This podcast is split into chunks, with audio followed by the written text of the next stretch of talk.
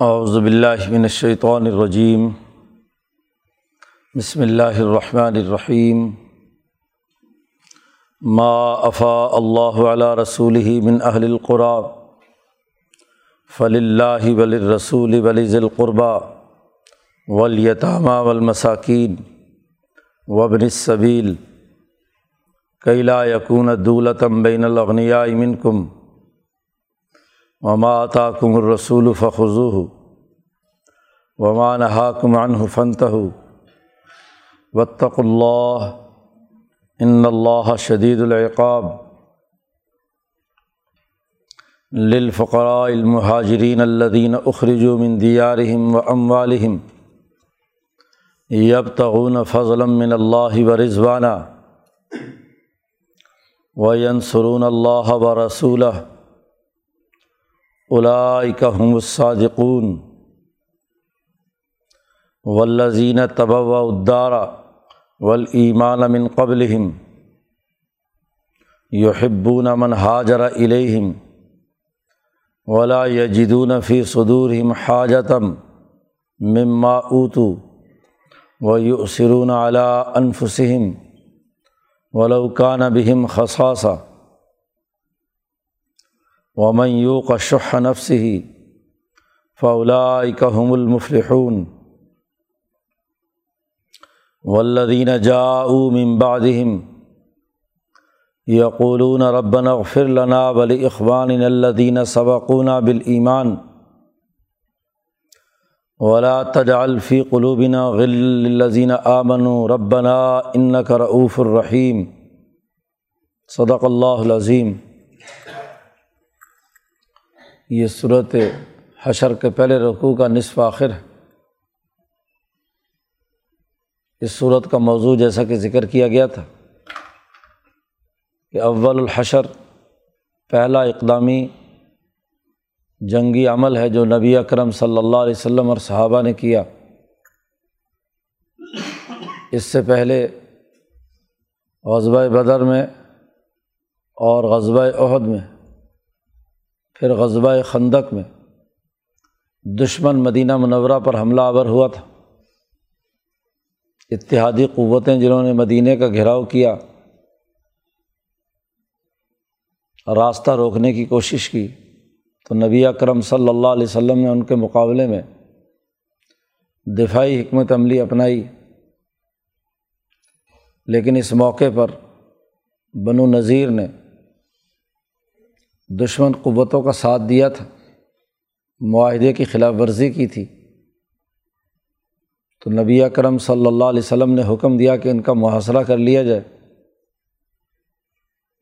بالآخر ان کے دلوں پر روب پیدا ہوا اور وہ صلح پر مجبور ہوئے اور مصالحت اس شرط پر ہوئی کہ ان کی جان محفوظ رکھی جائے گی، وہ یہاں سے چھوڑ کر چلے جائیں۔ لیکن زمین، جائیداد اور یہ سارا علاقہ اب اس ریاست مدینہ میں ان کے رہنے کی کوئی گنجائش نہیں ہے۔ میساک مدینہ کی خلاف ورزی کی گئی ہے۔ کعب ابن اشرف پچاس آدمیوں کے ساتھ جا کر مکہ میں سہن کعبہ میں بیٹھ کر حضور کے خلاف معاہدہ کرتا ہے مکے کے مشرقوں سے۔ اب اس کی کوئی گنجائش نہیں ہے کہ انہیں یہاں اس داخلی نظم میں رکھا جا سکے۔ اس لیے ان کو جلا وطن کر دیا گیا یہودیوں کو اور خیبر اور شام کی طرف یہ لوگ چلے گئے۔ اب جو مال فے ملا، چونکہ براہ راست لڑائی نہیں ہوئی تھی، مصالحت سے مال آیا ہے۔ تو اس مال کی تقسیم اور اس کے ضابطے بیان کیے جا رہے ہیں یہاں اس رقوع کے اس آخر میں کہ یہ ان یہودی سود خوروں نے ظلم و تکبر سے جو مال جمع کیا ہوا ہے، اب اس کی تقسیم کا نظام کیا ہوگا؟ پرانے جنگی اصول اور ضابطے تو یہ تھے کہ جو مال بھی جنگ میں حاصل ہوتا یا مصالحت سے حاصل ہوتا، وہ حکمران کا ہوتا تھا۔ اس کی مرضی کسی کو دے یا نہ دے۔ لیکن یہاں ایک اجتماعی نظام بتلایا گیا کہ یہ مال اس کی تقسیم کے بنیادی اصول اور ضابطے کیا ہوں گے؟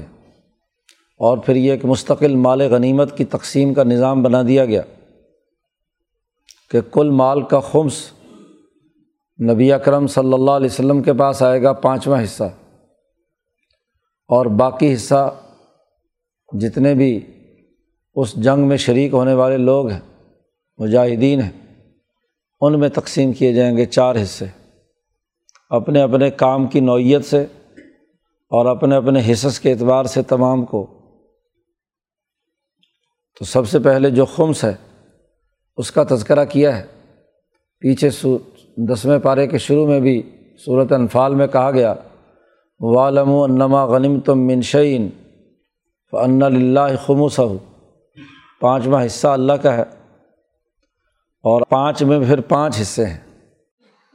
ایک لاہ ولی رسولی یہاں بھی وہی بات بیان کی گئی ہے کہ ما افا اللہ علیہ رسول ہی من اہل القرا، دیگر تمام بستیوں میں سے جو بھی فتوحات حاصل ہوں گی، مال آئے گا۔ تو ان تمام مالوں کا جو اللہ نے مسلمانوں پر لوٹایا ہے، افا کا لفظ استعمال کیا ہے، فے، کہ مظلوموں اور کمزوروں سے چھین کر طاقتوروں نے اپنے پاس لیا ہوا تھا۔ تو اس جنگ حکمت عملی کے نتیجے میں وہ مال لوٹا کر دوبارہ غریبوں کے پاس آ گیا۔ اس لیے مال فیق کو مال فے بھی اسی لیے کہتے ہیں کہ جو لوٹا ہوا مال تھا وہ لوٹا لیا گیا، واپس لے لیا گیا۔ تو جنگ کا ایک مقصد بیان کیا ہے کہ یہ اقدام جو ہونا ہے دشمن کے خلاف وہ بھی اس لیے ہے کہ وہ جو ظلم و تکبر سے سرمایہ پرستی پیدا کر کے لوگوں کی محنتوں کا استحصال کر کے جو دولت کمائی گئی تھی، وہ ان سے چھین لی جائے اور اصل حقداران تک لوٹا دی جائے۔ تو یہاں سب سے پہلے تو یہ بات کہی کہ یہ پورا کا پورا مال اللہ کا ہے۔ یہ بات واضح کر دی کہ یہ کسی خاص ایک فرد کی ملکیت نہیں ہے۔ یہ اصل میں تو اللہ کا ہے۔ ظاہر ہے اللہ نے خود تو استعمال نہیں کرنا، اللہ کو مال کی ضرورت نہیں ہے۔ تو اللہ کے بندوں پر خرچ ہوگا۔ اور بندوں میں سب سے پہلے ولی رسولی رسول چونکہ اللہ کا نائب ہے، اس لیے رسول اللہ صلی اللہ علیہ وسلم کے لیے ہے۔ اللہ کا حق بھی حصہ بھی نبی کرم صلی اللہ علیہ وسلم اپنی ثوابدید کے مطابق استعمال میں لائیں گے۔ جہاں ضرورت پیش آئے، بعض ایسے جگہ ہوتی ہیں کہ جہاں حکومت کو اخراجات کرنے کی ضرورت پیش آتی ہے۔ تو رسول بحیثیت رسول اور بحیثیت ملکیت بھی، رسول کی ملکیت اور بحیثیت حکمران بھی۔ لیکن نبی اکرم صلی اللہ علیہ وسلم کے بعد، رسول کے بعد حکمران کے قبضے میں یہ مال جائے گا، لیکن بحیثیت اجتماع، ریاست کے خزانے کی حیثیت سے، ذاتی ملکیت کے طور پر نہیں جائے گا۔ صرف یہ نبی اکرم صلی اللہ علیہ وسلم کی خصوصیت اور آپ صلی اللہ علیہ وسلم کی جو ملکیت ہے، وہ بھی قوم اور ملک کی ہے۔ خود حضور صلی اللہ علیہ وسلم نے فرمایا کہ ہم انبیاء کی جماعت ہیں، ہماری کوئی وراثت جاری نہیں ہوتی۔ سونا اور چاندی ہماری وراثت نہیں ہوتی، تو وہ ملکیت بھی گویا کہ پوری ریاست کے لیے بن جاتی ہے۔ اور خود نبی چونکہ ہر طرح کے تمام کمزور چیزوں سے بہت بالا تر ہیں، خواہشات اور ذاتی مفادات کے دائرے سے بہت اونچے ہیں، انسانیت کا اعلیٰ معیار اور ان سے بھی اوپر اللہ کی نورانیت کے اثرات ہیں، لہٰذا وہ کسی قسم کی نا انصافی نہیں کر سکتے۔ تو اس لیے ان کی ملکیت قرار دیا گیا۔ ولی ذیل قربہ اور نبی اکرم صلی اللہ علیہ وسلم کے جو قرابت دار ہیں، رشتہ دار ہیں، اس میں نصبی رشتہ دار بھی ہیں اور روحانی رشتہ دار بھی ہیں۔ یعنی پوری جماعت ذیل قربہ صرف مخصوص خاندانی افراد ہی نہیں حضور کی ازواج متحرات کا خرچہ جو حضور کے ذمے ہے، تو وہ حضور نے ادا کرنا ہے۔ چنانچہ اس مال میں سے ان کے اخراجات پورے کیے جاتے تھے۔ حضور صلی اللہ علیہ وسلم کے جو نسبی قرابت دار بیٹیاں ہیں، ان کو نبی اکرم صلی اللہ علیہ وسلم دیتے تھے۔ اسی طریقے سے قرابت دار میں پوری کی پوری جماعت شامل ہے۔ مولانا سندھی فرماتے ہیں کہ اگر ابو بکر صدیق رضی اللہ تعالیٰ عنہ قربہ میں نہیں ہے تو اور کون ہے؟ قربت سے مراد تو پروگرام کی قربت ہے، ورنہ تو پچھلی صورت میں آ چکا ہے کہ اللہ تجد قومی یوم بلّہ ولیوم الآخری یوادون من حاد اللہ و رسول اللہ اور اس کے رسول کے جو دشمن ہیں، ان کے ساتھ ان کی کوئی دوستی نہیں ہے، صحابہ کی۔ ولوکان و آبا اہم اگرچہ ان کے باپ ہوں، رشتے اور نصب کا معاملہ نہیں ہے۔ کہ اللہ اور اس کے رسول کا دشمن ہے تو ان کا مخالف۔ تو قرابت دار تو اصل میں نظریے اور پروگرام کی اطاعت اور اتباع ہے۔ اور اس اتباع میں سب سے بڑھ کر ابو بکر صدیق ہے۔ تو پوری کی پوری جماعت جو انقلابی ہے وہ اس کے اندر شامل ہے۔ والد القربہ صرف اس کو مخصوص کر لینا نصب کے اندر یہ بھی درست نہیں۔ اور کچھ اس دور کے اندر بے وقوف اور احمق ایسے بھی ہیں کہ قربہ کو اسم تفضیل بنا کر صرف فاطمہ رضی اللہ تعالیٰ عنہا تک اس کو مخصوص بناتے ہیں۔ انتہا پسندی اور جہالت کی انتہا ہے۔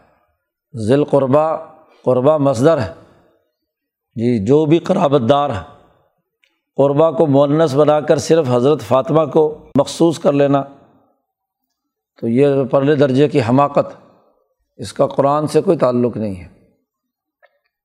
یہیں پر حضرت سندھی رحمۃ اللہ علیہ نے بڑی اچھی بحث کی ہے کہ یہ مودت فی القربا کا جو لفظ استعمال ہوا ہے، پیچھے صورت شعرا میں اس کی حقیقت بھی یہی ہے کہ مودت فی میں تم سے کچھ اجر نہیں مانگتا۔ اور اجر جو مانگتا ہوں، وہ قربا کی مودت ہے اور قربا سے مراد جماعت ہے۔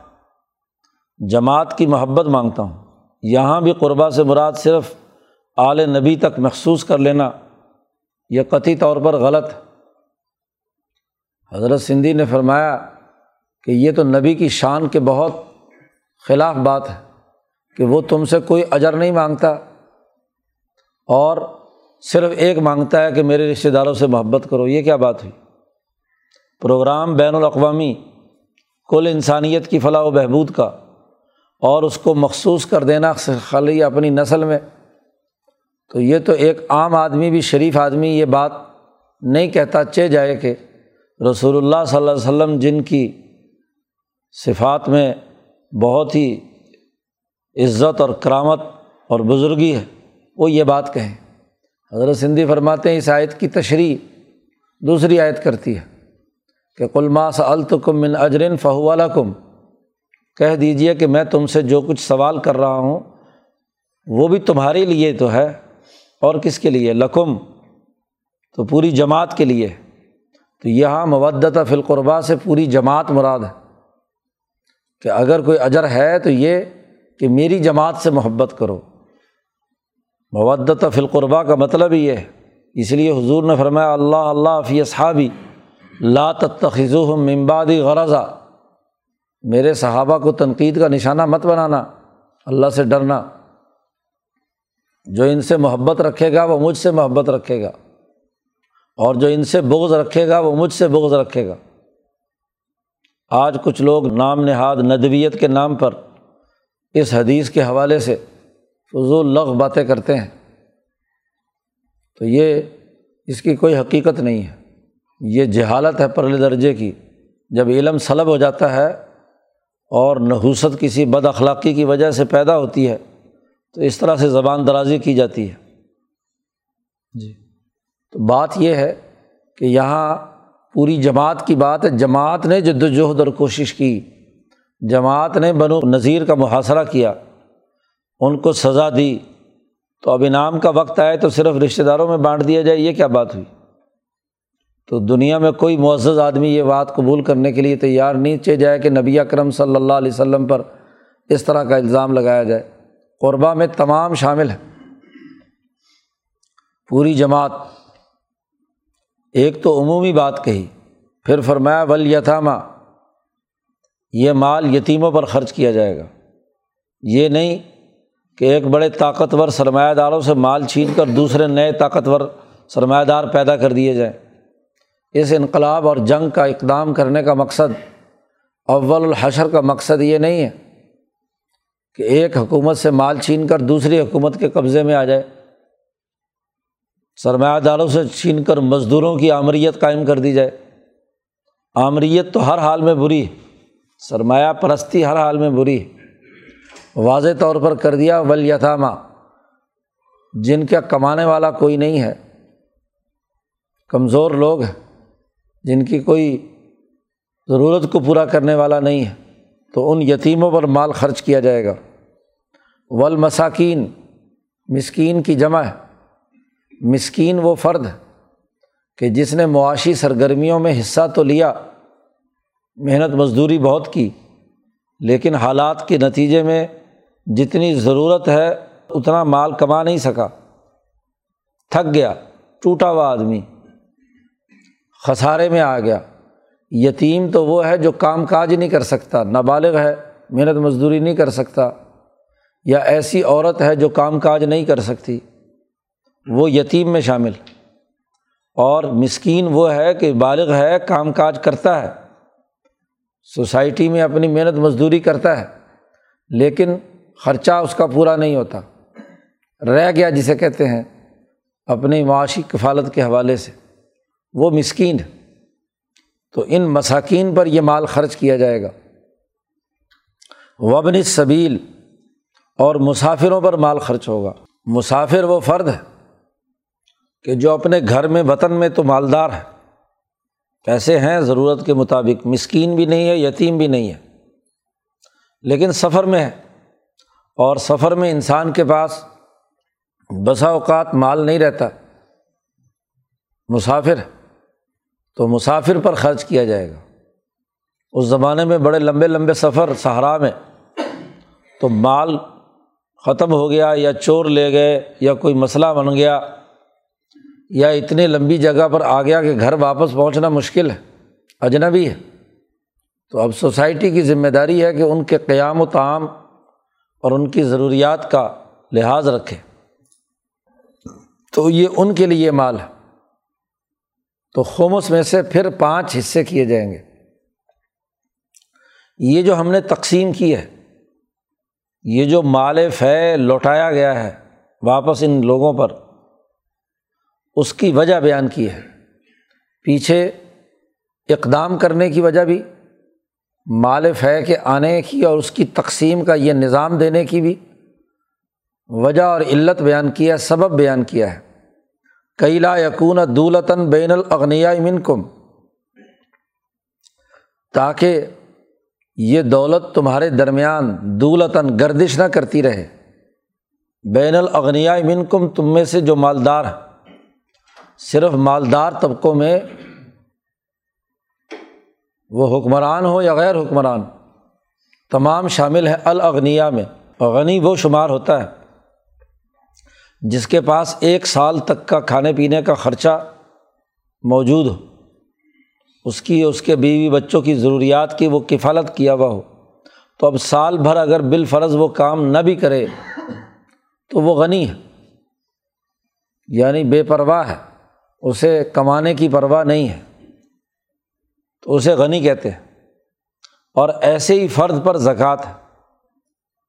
اس زمانے میں یہ ساڑھے سات تولہ سونا، یہ تقریباً سال بھر میں ایک مختصر سے خاندان کی ضروریات کے لیے کافی ہوتا تھا۔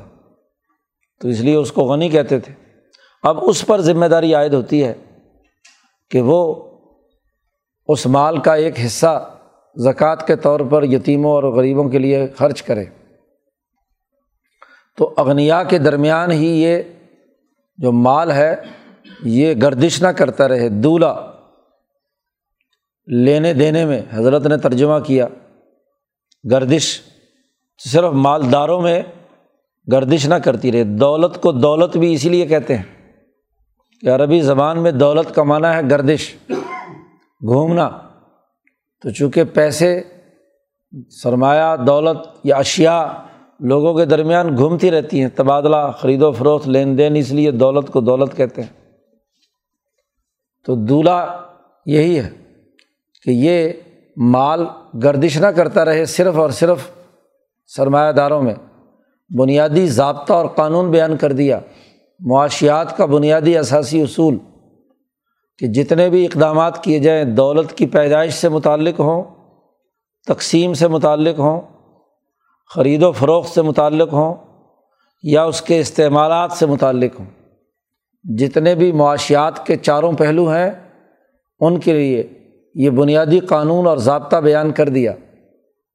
اور یہ ایک ایسا ضابطہ اور قانون ہے، حکم ہے، مال غنیمت کی تقسیم کے حوالے سے۔ یا اقتصادی اور معاشی معاملات کے حل کرنے کے حوالے سے کہ اس بنیادی قانون کے تحت تقریباً قرآن حکیم کی ایک ہزار آیات آ جاتی ہیں۔ اسی قانون کی تشریح میں پیچھے صورت الحدید کے آغاز میں ذکر کیا تھا کہ نبی کرم صلی اللہ علیہ وسلم نے فرمایا ہے ارباز ابن ساریہ رضی اللہ تعالیٰ عنہ کی روایت کہ یہ مصبحات صبا ایسی صورتیں ہیں کہ ان میں ہر ایک آیت ایسی ہے کہ جو ہزار آیات سے بہتر ہے۔ ایک آیت ان صورتوں میں ایسی ہے۔ تو جیسا کہ بتایا گیا تھا کہ صورت الحدید میں لقد ارسلنا رسولنا بالبینات وانزلنا معاہم الکتاب المیزان لیقوم الناس بالقسط، کہ انسانیت عدل و انصاف پر قائم ہو جائے۔ تو عدل کے بنیادی جتنے بھی جن جن آیات میں تذکرہ کیا گیا ہے، تو کم و بیش وہ ایک ہزار آیات ہیں جو نظریہ عدل کی وضاحت کرتی ہیں۔ ایسے ہی صورت الحشر میں مال کی معاشی تقسیم کے حوالے سے جو یہ بنیادی قانون اور ضابطہ بیان کیا گیا ہے کہ مال صرف مالداروں میں ہی گردش نہ کرتا رہے، تو اس قانون کی تشریح میں کوئی تقریباً ایک ہزار آیات ہو سکتی ہیں کہ جن میں تجارت، لین دین، خرید و فروخت، سود خوری سے متعلق جو آیات ہیں، مالی معاملات سے متعلق جتنی بھی آیات، احادیث ہیں، وہ اسی ایک بنیادی قانون کی تشریح ہے اسی کی ذیلی اور ضمنی باتیں ہیں۔ اس لیے یہ وہ آیت ہے ہمارے خیال کے مطابق اس صورت میں کہ جو ہزار آیات سے بہتر ہے۔ جامع ترین قانون اور ضابطہ بیان کر دیا گیا۔ اب جب مال کی تقسیم کا بنیادی قانون یہ ہے کہ یہ کسی خاص فرقے یا طبقے کی ملکیت نہیں رہے گا، بلکہ ذیل قربہ ولیطامہ ولمساکین وبن صبیل سوسائٹی کے جتنے بھی ضرورت مند ہیں درجہ بدرجہ، ان تمام میں اس مال کی گردش رہنی چاہیے۔ اور ان تمام کے اختیارات رسول اللہ صلی اللہ علیہ وسلم کو ہیں۔ اس لیے رسول اللہ صلی اللہ علیہ وسلم کی زندگی میں بھی اور ان کے بعد بھی تمام حکمرانوں اور تمام لوگوں، مسلمانوں کو خاص طور پر حکم دیا جا رہا ہے کہ وما آتا کم الرسول فخو تمہیں رسول اللہ صلی اللہ علیہ وسلم جو دیں، اسے لے لو۔ وما نہا کمان ہو اور جس چیز سے روکیں، منع کریں۔ تو فن ہو تو بعض آ جاؤ، رک جاؤ۔ اب یہ ثواب دیدی اختیارات رسول اللہ صلی اللہ علیہ وسلم کے ہیں۔ آپ صلی اللہ علیہ وسلم بحیثیت شار مال کی تقسیم عدل و مساوات کے ساتھ کرتے ہیں۔ اس لیے آپ جیسے جس کو جتنا دیں وہ لے لے، اور جو نہ دیں تو وہاں اس پر کوئی اعتراض نہ کرے۔ نبی کرم صلی اللہ علیہ وسلم مال تقسیم کر رہے تھے۔ حدیث پاک میں آتا ہے۔ ایک منافق آ گیا۔ اس نے نبی کرم صلی اللہ علیہ وسلم سے کہا کہ آپ عدل و انصاف سے مال تقسیم نہیں کر رہے۔ تو حضور صلی اللہ علیہ وسلم کو بڑا شدید غصہ آیا۔ آپ صلی اللہ علیہ وسلم نے فرمایا کہ اگر میں عدل نہیں کرتا تو دنیا میں کون انسان ہے جو عدل کر سکتا ہے؟ جی۔ تو عدل و انصاف تو نبی کرم صلی اللہ علیہ وسلم کی گھٹی پہ پڑا ہے۔ آپ کی جو صلاحیت اور استعداد ہے، نبوت کی، وہ اسی احساس پر ہے۔ عادل الناس ہے۔ اس لیے جسے دیں، وہ قبول کر لے اور جسے روک دیں رک جائے۔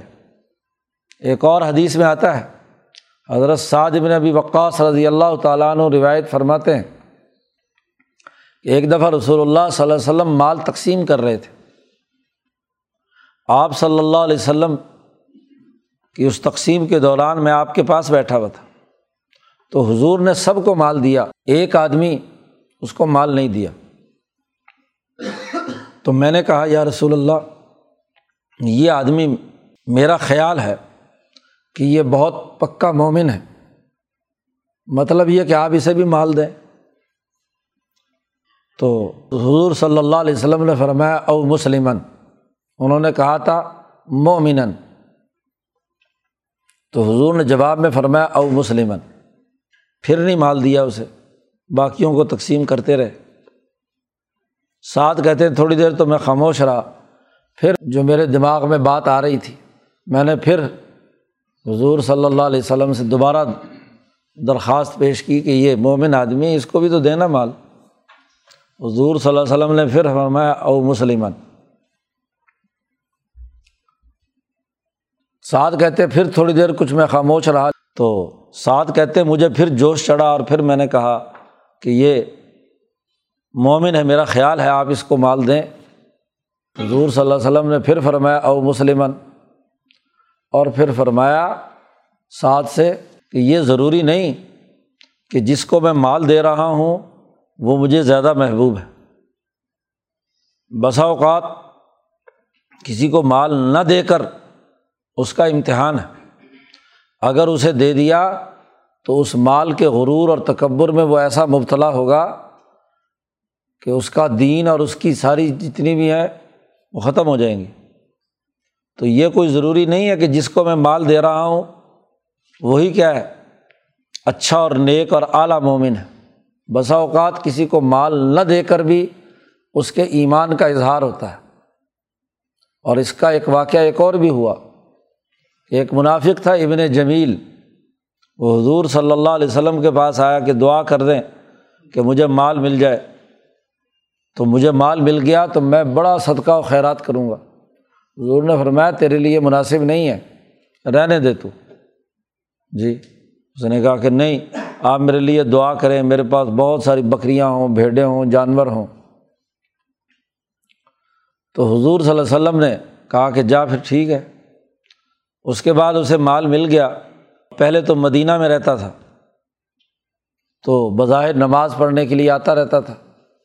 ہاں جی جب مال مل گیا تو مال کی وجہ سے باہر وسیع اس نے اپنا ڈیرا شیرا بنایا پہاڑ پہ اور وہاں مال اس کا پھلتا پھولتا رہا۔ تو نبی اکرم صلی اللہ علیہ وسلم نے جب زکوٰۃ وصول کرنے کے لیے اپنا نمائندہ بھیجا اس کے پاس، تو اس نے انکار کر دیا۔ اس نے کہا، کون سی زکوٰۃ؟ کیسی زکوٰۃ؟ یہ مال میرا ہے، تو میں کیوں دوں؟ تو نبی کرم صلی اللہ علیہ وسلم نے فرمایا کہ یہ اپنے مال کی گرفت میں مبتلا ہو گیا۔ جی کہ اب زکوٰۃ کا منکر ہو رہا ہے، انکار کر رہا ہے۔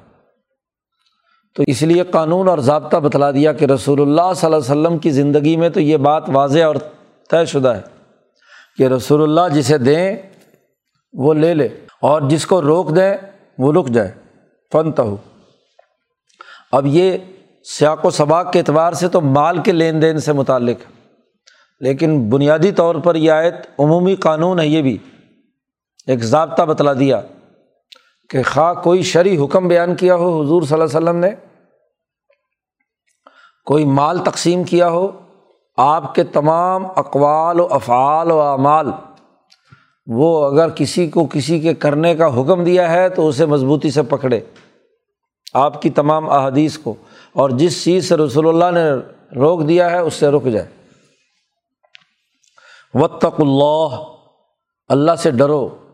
کیونکہ ایک بہت اہم جنگی قانون بدلا ہے اور جب بھی اللہ پاک اہم ترین قانون بدلتے ہیں تو اس کے آخر میں تقوا کا حکم ضرور دیا جاتا ہے۔ وطق اللہ اللہ سے ڈرو، عدل و انصاف قائم کرو۔ جنگی اصول اور ضابطہ تو یہ تھا پرانا کہ بس جس نے جنگ کی ہے وہ سارا مال ان جنگجوؤں کے لیے اور خاص طور پر جو ان کا سربراہ ہوتا تھا۔ اسی کی ملکیت میں چلا جاتا تھا۔ لیکن یہاں قانون بدل دیا کہ یہ مال یتیموں، مسکینوں، مسافروں، محتاجوں کا ہے اور اللہ کی ملکیت ہے۔ یہ کسی انسان کی ملکیت نہیں ہے۔ تو یہ بہت بڑا تبدیلی کا عمل تھا۔ جی بہت بنیادی قانون تھا۔ اس لیے اس قانون کو بیان کرنے کے بعد کہا، اللہ سے ڈرو۔ بطق اللہ ان اللہ شدید العقاب۔ اب یہ جو باقی مال بچتا ہے، اس کی تقسیم کیسے ہوگی؟ پانچویں حصے میں تو وہ پانچ حصے دار ہو گئے۔ باقی مال کن لوگوں پر تقسیم کرنا ہے؟ اس کے جو تین بنیادی مصارف ہیں آگے بیان کیے گئے ہیں۔ رسول اللہ صلی اللہ علیہ وسلم کے خمس نکالنے کے بعد اس مال غنیمت میں للفقراء المہاجرین، ان فقراء کا ہے جو المہاجرین ہجرت کر کے آئے ہیں مکہ مکرمہ سے۔ اللہ دینہ اخرجو من دیارہم و ام والم جو نکال دیے گئے اپنے گھروں سے اور اپنے مالوں سے۔ ایسے مہاجرین کے لیے اور تقریباً تمام مہاجرین ہی فقرا تھے، سوائے چند ایک کے۔ لیکن تمام کے لیے قانون اور ضابطہ بتلا دیا۔ یب تغون فضل من اللہ و رضوانہ یہ مکہ سے نکلے تھے۔ اللہ کی فضل اور اللہ کی رضا کی تلاش میں اس کی جد وجہد کے لیے آئے تھے۔ اپنا کوئی ذاتی مقصد نہیں تھا۔ مال کمانے کے لیے مدینہ تھوڑے ہی آئے تھے کہ کاروبار وہاں جا کر کریں گے۔ کاروبار تو زیادہ بہتر مکہ میں ہوتا تھا، حج اور عمرے کی وجہ سے۔ تو یسرف میں کون آتا ہے؟ خالص اللہ کا فضل اور اللہ کی رضوان تلاش کرنے کے لیے یہ آئے ہیں۔ اور انہوں نے یہ کام جو مکہ سے مدینہ آنے کا کیا ہجرت، یہ بھی اس لیے ہے کہ وین سرون اللہ و رسول اللہ اور اس کے رسول کی یہ مدد کریں۔ اللہ کے فضل اور رضوان کو تلاش کرنے کے لیے آئے ہیں اور اللہ اور اس کے رسول کی مدد کرنے کے لیے آئے ہیں۔ تو ان تمام مہاجرین کے لیے جو ہجرت کر کے یہاں آئے ہیں، ان کے لیے یہ مال ہے۔ اس بن و نذیر کی اس جنگ اور لڑائی سے پہلے حضور صلی اللہ علیہ وسلم نے ان مہاجرین کی، انصار کے ساتھ مواقع قائم کی بھی تھی۔ اور انصار نے اپنے ساتھ ان کو برابر کا شریک بنایا ہوا تھا۔ تو اس موقع پر جب فراخی ہوئی بن و نذیر کی زمین جائیداد مسلمانوں کے قبضے میں آئیں تو اب یہاں اصول اور ضابطہ یہ طے کر دیا گیا کہ یہ مال جو بنو نذیر کا آیا ہے یہ صرف مہاجرین میں تقسیم کیا جائے گا۔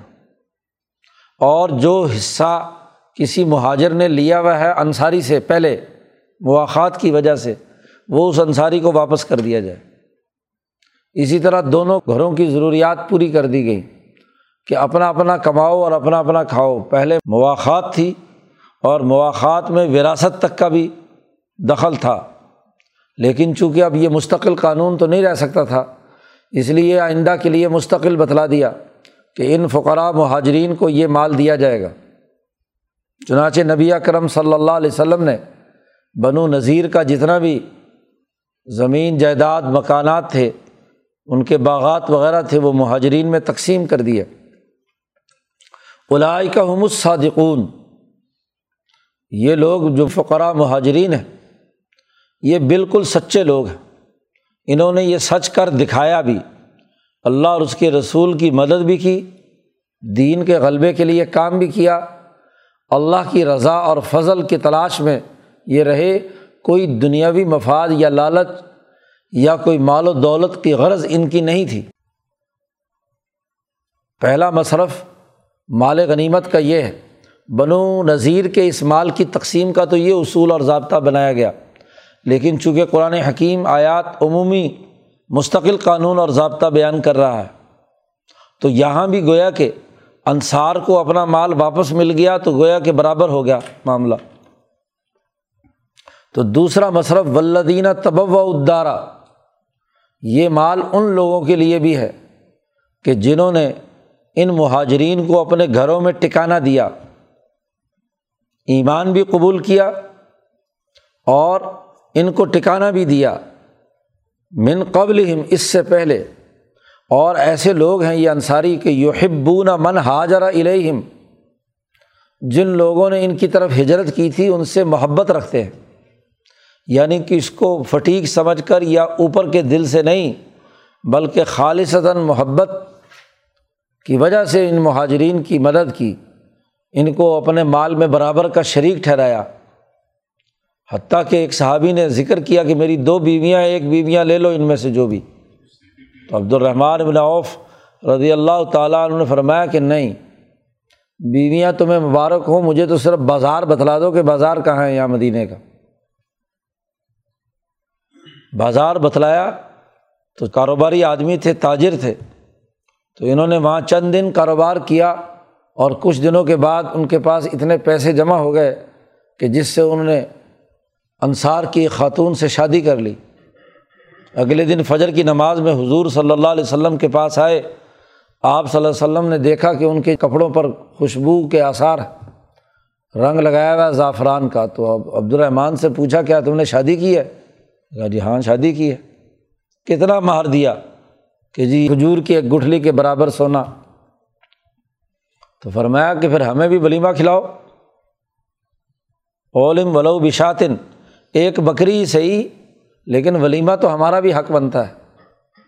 تو کاروبار کے محنت اور مشقت سے انہوں نے کمایا، شادی بھی کی، گھر بھی بسایا اور باقی کام بھی کیے۔ تو یحبون من حاجرہ الہم اور پھر اگلی بات فرمائی، ولا یا جدون فی صدورہم حاجتم مما اوتو اور اتنی محبت اور تعلق کہ اس بنو نذیر کے مال کو جب صرف مہاجرین میں دیا گیا، تو انہوں نے دل میں کوئی تنگی بھی پیدا نہیں کی کہ ان کو کیوں دیا جا رہا اور ہمیں کیوں نہیں دیا جا رہا۔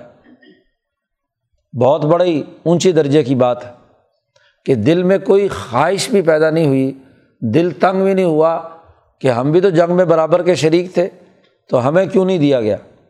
اس لیے کہ انہیں دل سے محبت تھی ان مہاجرین سے۔ تو ان کی محبت کے نتیجے میں انہوں نے دل میں کوئی تنگی بھی پیدا نہیں کی۔ حتیٰ کہ یو سرون علا انفسم ولو کان بھیم خساسا حتیٰ کہ انہوں نے اپنے اوپر ان لوگوں کو ترجیح دی۔ حتیٰ کہ ولو کانا بھیم خساسا اگرچہ یہ خود بھوکے، بعض انصاری جو ہیں خود بھوک کی حالت میں ہیں، فاقے کی حالت میں ہیں، خاص طور پر غذبۂ بدر میں عہد میں ہاں جی پانی کی ضرورت ہے، فاقہ ہے، پیاس ہے۔ تو پانی پلاتی پھر رہے ہیں لوگ، تو ان سے کہتے ہیں کہ وہ فلانا میرا ساتھی ہے، اس کو پلاؤ۔ تو اسی طرح پانی ایک دوسرے کو ترجیح دے رہے ہیں اپنے اوپر۔ تو یہ اس جماعت کے دلوں میں محبت ہے ایک دوسرے سے، تعلق ہے۔ اور کسی قسم کی تنگی بھی دل میں نہیں رکھتے۔ تو ان کے لیے مال میں حصہ دیا جائے گا۔ چنانچہ یہ جو مال غنیمت ہے، اس میں مہاجرین کا حق بھی ہے اور ان کا حق بھی ہے۔ اور پھر ایک ضابطہ بھی بیان کر دیا کہ وہ یوں کا شہ نفس ہی فولائی کا حم المفلحون۔ یاد رکھو جو آدمی اپنے نفس کے بخل سے بچ گیا، تو وہی لوگ کامیاب ہیں۔ نفس انسانی ضرور بخل پر، مال کی محبت پر دوسرے کے خلاف حسد کینہ رکھنے پر اکساتا ہے۔ قرآن نے دوسری جگہ پر کہا، پیچھے گزرا ہے کہ اوہ ضرت الانفس الشح، کہ ہر انسان کے اندر یہ شح ضرور ہوتا ہے، بخل۔ اس کے اندر یہ تنگی ضرور پائی جاتی ہے۔ اپنے جیسے کسی انسان کو دیکھتا ہے، بات چیت میں مال و دولت کے اندر حسد، بغض کا ہونا یہ انسان کے نفسوں میں رکھ دیا گیا شیطان ہر انسان کے جسم میں دوڑ رہا۔ اب کامیاب وہ ہے کہ جو اس شہ نفس کو یعنی کسی چیز کے ساتھ دل کا ایسا لگ جانا کہ آدمی اس کے نہ ملنے پر بے چین ہو جائے۔ ایک ہے کہ ضرورت کی خواہش کا پیدا ہونا، یہ شوہ نہیں ہے۔ ضرورت ہے آپ کو مثلاً بھوک لگی ہے، پیاس لگی ہے، تو اس کی خواہش پیدا ہوئی۔ تو خواہش تو طبی تقاضا ہے۔ لیکن ایسے اس کے ساتھ وابستہ ہو جائے کہ جائز، ناجائز ہر طریقے سے اسے حاصل کرنے کے لیے کام کرے، یہ شح نفس ہے کہ آپ نے دل کے اندر اسے ایسا بٹھا لیا کہ ہر حال میں اسے حاصل کرنا چاہتے ہیں۔ دوسرے کی کو ذلیل کرنا پڑے، دوسرے کو نقصان پہنچانا پڑے، دوسرے سے حسد کینہ کرنا پڑے، تو یہ شح نفس ہے۔ تو جو اس شح نفس سے بچ گیا فولائی کا حم المفلحون، وہی کامیاب ہے۔ تو یہ مال غنیمت میں پہلا حصہ فقراء مہاجرین کا ہے۔ اس کے بعد ان انصار کا ہے کہ جنہوں نے اپنی ٹکانہ دیا ان کو اور ان کی خدمت کی، ان کے ساتھ محبت رکھی۔ اور وہ چونکہ دل سے پاک صاف ہیں ان کے دلوں میں کوئی مال کی محبت اور سرمایہ پرستی نہیں ہے، تو ان کو مال دے دیا جائے گا۔ کیونکہ یہ جو دونوں طبقے ہیں فقرائے مہاجرین۔ وہ بھی تو اپنے مال کی محبت چھوڑ کر مکہ، بڑا اپنا بھرا پورا گھر اور جائیداد اور پتہ نہیں کیا کچھ چھوڑ کر آئے ہیں۔ تو مال کی محبت ان کے دل میں بھی نہیں ہے، اور مال کی محبت انصار کے قلوب میں بھی نہیں ہے کہ مال پر ایسے جم کر بیٹھ جائیں کہ کسی کو خرچ کرنے کے لیے نہ دیں۔ تو دونوں اپنے نفس اور قلب کے اعتبار سے سرمایہ پرستی سے بالکل پاک صاف ہے جب پاک صاف ہے تو ان کو اگر مال دیا بھی جائے گا تو ضرورت کے بقدر خود استعمال کریں گے اور باقی پھر اسی سوسائٹی پر خرچ کر دیں گے۔ کیونکہ بغل تو ہے نہیں، سرمایہ پرستی تو ہے نہیں۔ تو مال کا بنیادی قانون یہ ہے کہ یہ اس کو دیا جائے گا جو سرمایہ پرست نہ ہو، جو شہ نفس سے پاک ہو، جو مال کی محبت میں اندھا نہ ہو۔ انسانی ضرورت کو پورا کرنے تک محدود رہے، انسانی ترقی، مجموعی ترقی کے لیے کردار ادا کرے مال۔ تو بہت بڑے قانون کی تبدیلی کر دی گئی۔ آئندہ کی فتوحات کے لیے بھی ضابطہ بنا دیا گیا کہ جتنی فتوحات ہوں گی، یہ مال انہیں لوگوں کو دیا جائے گا کہ جن کے دل شہ نفس سے پاک ہے ایک تیسرا مصرف بھی بیان کیا ولدینہ جاؤ ممبادہم اب قیامت تک یہی جماعت تو باقی نہیں رہے گی کہ مہاجرین اور انصار ہی ہوں۔ ان کے بعد بھی لوگ آئیں گے۔ تو اس مال غنیمت میں ان لوگوں کا حصہ بھی ہے جو ان کے بعد آئیں گے۔ فتح مکہ کے بعد آئے۔ کہ نصرت اور ہجرت دونوں ختم ہو گئی۔ جی خاص طور پر انصار کی جو خصوصیت مدینہ میں تھی، وہ ختم ہو گئی۔ اب تو غلبہ شروع ہو گیا اور غلبے کے زمانے میں بے شمار لوگ آئے۔ تو فتح مکہ یا صلاح حدیبیہ کے بعد جتنی فتوحات ہوئیں، تو ان تمام میں پیچھے ذکر کر دیا گیا تھا الحدید میں کہ جو من قبل الفتح و قاتل جو فتح سے پہلے کے لوگ ہیں، ان میں اور وہ جو اس کے بعد کے لوگ ہیں، ان کے درمیان فرق اور امتیاز تو فتح مکہ اور اس کے بعد جو مسلمان ہوئے ہیں، ان کے لیے بھی یہ مال ہے۔ لیکن وہ ان لوگوں کے لیے ہے جو یقولون، جو یہ کہیں کہ رب فر لنا والی اخوان اللہ دینہ سبقون بال ایمان وہ ان لوگوں کو مال دیا جائے گا کہ جو اللہ سے یہ دعا مانگے کہ اللہ ہمیں معاف کر دے۔ کیونکہ اس کے بعد کے لوگ کامل اور مکمل صحابہ کی طرح وہ شہ نفس سے فارغ نہیں ہو سکتے، سوائے چند ایک کے۔ جی بعد میں قیامت تک کے لیے جو لوگ آئیں گے، کچھ نہ کچھ تو شہ نفس رہے گا۔ اور جب کچھ نہ کچھ یہ رہے گا، تو اپنے کیے پر وہ گناہوں سے معافی مانگے۔ اللہ سے کہ ربنا پھر لانا ہمیں معاف کر دے۔ اور ولی اخوان اللہ دینہ سبقون بال ایمان اور جو ہم سے پہلے ہمارے بھائی گزرے ہیں اللہ دینہ سبقون بال ایمان کہ جو ایمان میں ہم سے سبقت لے جا چکے ہیں یعنی مہاجرین اور انصار کے لیے بھی دعا کرے۔ اور اگلی تیسری شرط بیان کی کہ ولا تج الفی قلوبنا غل الزینہ آمن اور ہمارے دلوں میں یہ جو ایمان لانے والے پہلے لوگ گزر چکے ہیں، حضور کی پہلی جماعت صحابہ کی، ان کے حوالے سے ہمارے دل میں کوئی کھوٹ نہ رہنے دے۔ کوئی غل، غش کہ ان پر حسد کریں یا ان کا بوجھ رکھیں یا ان کے خلاف زبان درازی کریں یا کسی قسم کا بھی کوئی ایسا عمل کریں جس سے ان کے سے بغاوت آ رہی ہو۔ کیونکہ مال ان کے لیے تھا پہلے فقرا بحاجرین اور انصار کے لیے۔ اب جو ان سے کھوٹ رکھتا ہے، ان کے خلاف بوجھ رکھتا ہے، تو اس کو مال غنیمت میں سے حصہ نہیں دیا جائے گا۔ کیونکہ وہ تو خود سرمایہ پرست ہو گیا، گویا کہ۔ اس نے سرمایہ پرستی کے ٹوٹنے کا وہ اعلیٰ معیار قبول نہیں کیا جو صحابہ کا تھا۔ اس لیے امام مالک رحمۃ اللہ علیہ کے یہاں یہ بات قانون اور ضابطے کے طور پر ہے۔ کہ جو آدمی صحابہ کو برا بھلا کہتا ہے، گالیاں دیتا ہے، وہ مال غنیمت میں حقدار نہیں ہے۔ قرآن نے یہاں واضح طور پر کہہ دیا ہے کہ لا تجل فی قلوبنا غلن ہمارے دلوں میں کوئی غل اور غش صحابہ کے بارے میں نہیں ہونا چاہیے۔ للزین آمن جو ایمان لانے والے ہیں۔ کیونکہ انہیں صحابہ کو تو معیار بنایا ہے کہ آمین و کما آمن الناس۔ بعد والے لوگوں سے کہا جا رہا ہے، تم ایمان لاؤ جیسے صحابہ ایمان لائے تو ان صحابہ کی جماعت کے خلاف دل میں کوئی غل و غش، کسی قسم کا کوئی بخل، کسی قسم کی فضول گوئی دماغ میں نہ ہو۔ اور صحابہ تو کلحم عدول، تمام صحابہ عادل ہیں۔ یہ مقتدئی تم احتدئی تم جس کی ابتدا کر لو گے، اسی سے ہدایت پا جاؤ گے۔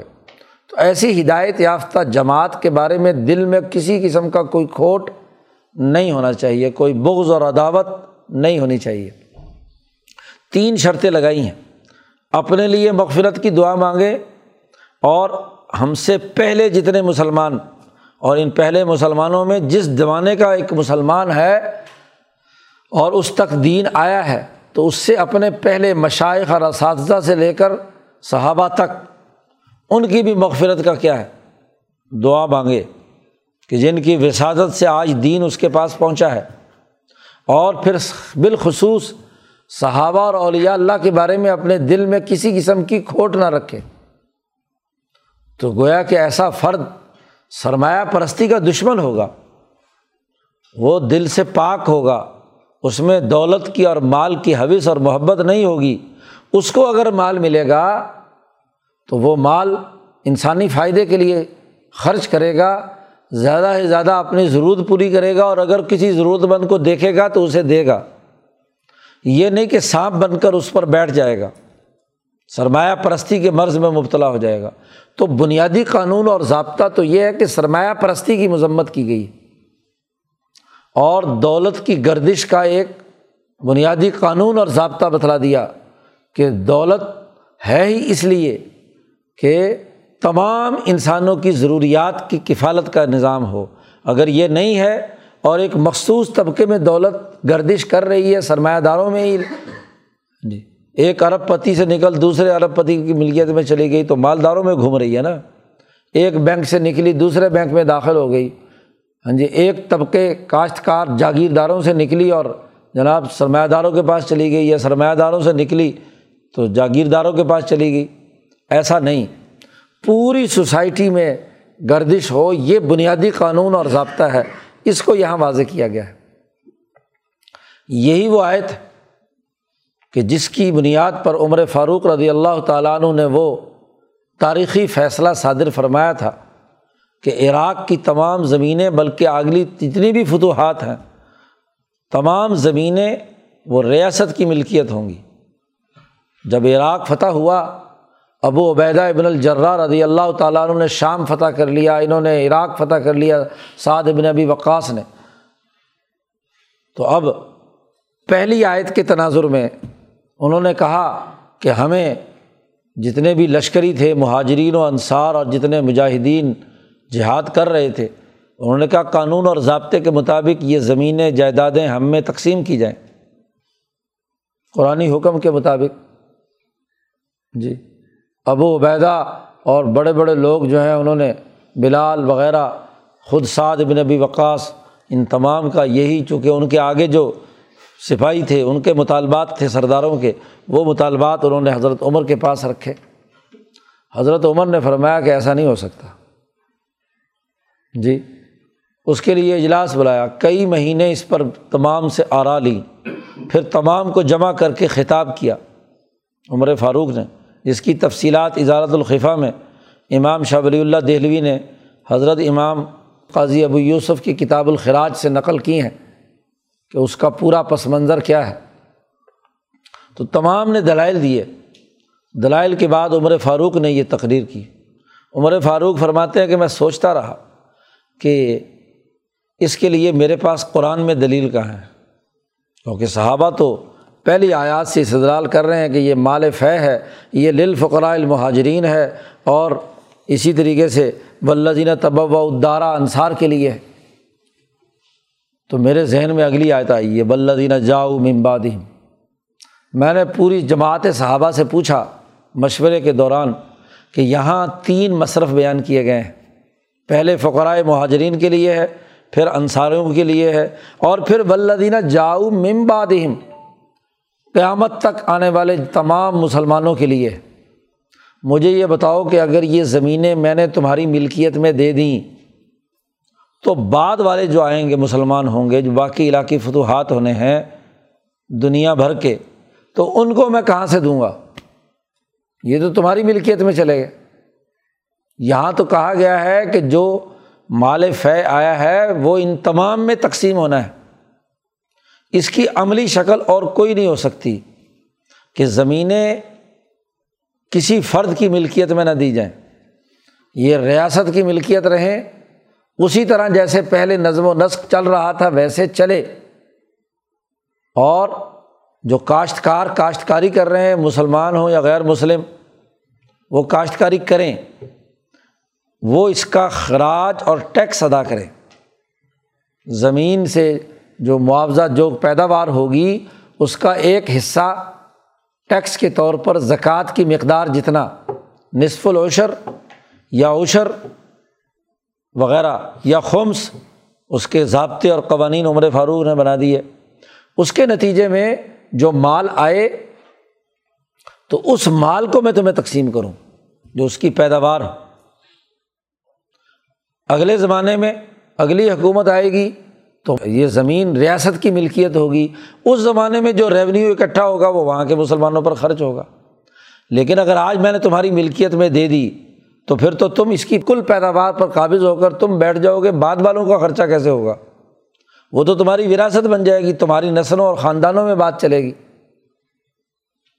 تو عمر فاروق نے یہ دلیل دی اور اس آیت سے استدلال کیا ولزین جاؤ ممبادہم تو اب کسی کے پاس کوئی جواب نہیں تھا۔ اس کی عملی شکل اس کے علاوہ اور کوئی بن ہی نہیں سکتی تھی۔ چنانچہ اجماع صحابہ ہو گیا کہ جتنی بھی زمینیں اشیائے غیر منقولہ ہیں، جو ایک جگہ سے دوسری جگہ منتقل نہیں ہو سکتی، فتوحات کے بعد وہ حکومت کی ملکیت ہوں گی۔ ریاست کے قبضے میں آئیں گی۔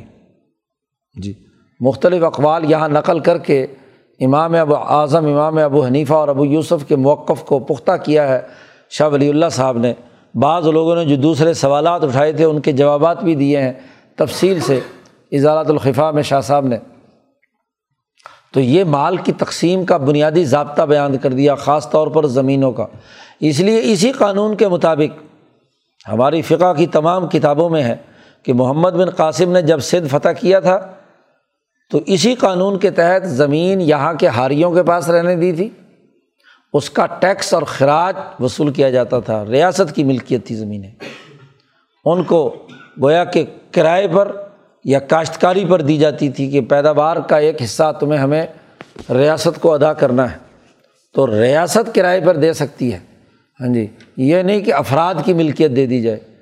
تو فتح القدیر جو ہدایت کی مشہور شرح ہے، پورے ہندوستان کی زمینوں کے بارے میں یہاں عراق، مصر دنیا بھر کی تمام زمینیں حضرت عمر کے فیصلے کے بعد وہ ریاست کی ملکیت رہی ہیں۔ صرف جزیرت العرب کا وہ حصہ جس کو نبی کرم صلی اللہ علیہ وسلم نے مہاجرین اور انصار میں تقسیم کیا تھا، وہ ان کی ملکیت میں ہے قانونی طور پر۔ اور اس کی بھی وجہ ہے کہ ان مہاجرین اور انصار کے بارے میں ان آیات نے تصدیق کر دی کہ ان میں حب مال نہیں ہے۔ وہ مال کی محبت سے فارغ ہیں۔ ان کی ملکیت، اس طرح کی ملکیت نہیں جو ظلم اور تشدد کرنے والی ہو۔ ان کی ملکیت کا مطلب وہ مفہوم بیان کر دیا امام شاہ ولی اللہ صاحب نے۔ اسی اساس پر بیان کیا انہیں آیات سے اخذ و استمباد کے ساتھ بیان کیا کہ مان الملکی فی حق العدمی آدمی کے حق میں ملکیت کا مطلب یہ ہے کہ وہ نفع اٹھانے میں زیادہ حقدار ہے دوسرے سے۔ حق و انتفا بھی من غیر ہی اور اس کی ملکیت کی مثال ایسے ہی ہے جیسے مسجد، زمین کی مثال ایسی ہے جیسے مسجد اور سرائے کی ہوتی ہے۔ تو چونکہ انصار اور مہاجرین کو بھی ملکیت اس لیے دی گئی کہ ان کی ملکیت بھی دراصل ریاست کی ملکیت ہے، کیونکہ وہ غل و غش سے بالکل پاک تھے۔ جن کی گواہی اللہ نے دے دی کہ اخرج و من دیارہم و ام والم یب تغون من فضل من اللہ و رضوانہ۔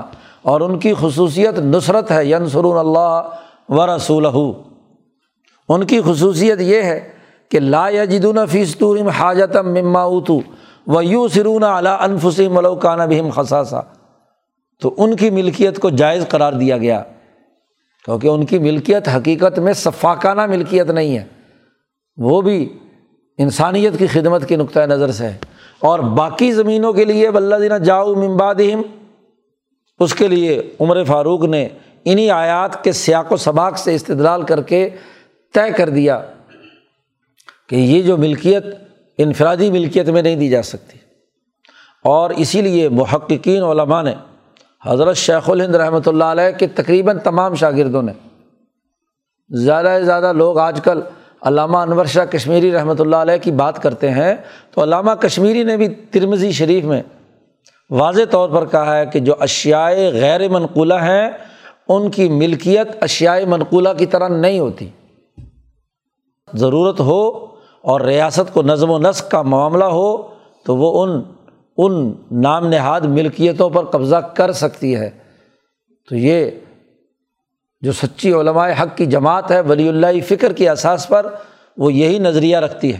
یہ خود ساختہ طور پر لوگ ہاں جی اپنی اپنی آرام ملکیت کے نام پر، مسئلہ ملکیت زمین کے نام پر فتنہ برپا کیا گیا، یا نظریاتی کونسل میں بیٹھنے والوں اور وفاقی شرعی عدالت میں بیٹھنے والوں نے ملکیت کی خود ساختہ تشریح کر کے ہاں جی عدالتی فیصلے جاری کیے ہیں۔ یہ قرآن کی ان آیات کی جو سیاق و سباق اور ان کی روح ہے، ان کے خلاف صحابہ کے اجماع کے خلاف۔ بنیادی ضابطہ اور قاعدہ یہی ہے۔ کہ ان تمام اموال کی اجتماعی حیثیت ہو اور وہ تمام لوگوں کے لیے یکساں طور پر فائدہ مند ہو۔ حکومت کی ذمہ داری ہے کہ وہ ذیل قربہ ولیطامہ ولمساکین وبن صبیل مسافروں اور تمام ضرورت مندوں کے لیے اس مال کو خرچ کیا جائے۔ تو یہ بنیادی قانون اور ضابطہ اس صورت مبارکہ میں بیان کیا گیا ہے۔ مزید اس کی تفصیلات اگلے رقوع میں بیان کی گئی ہیں۔ اللہ تعالیٰ قرآن حکیم کو سمجھنے اور عمل کرنے کی توفیق عطا فرمائے۔ اللہ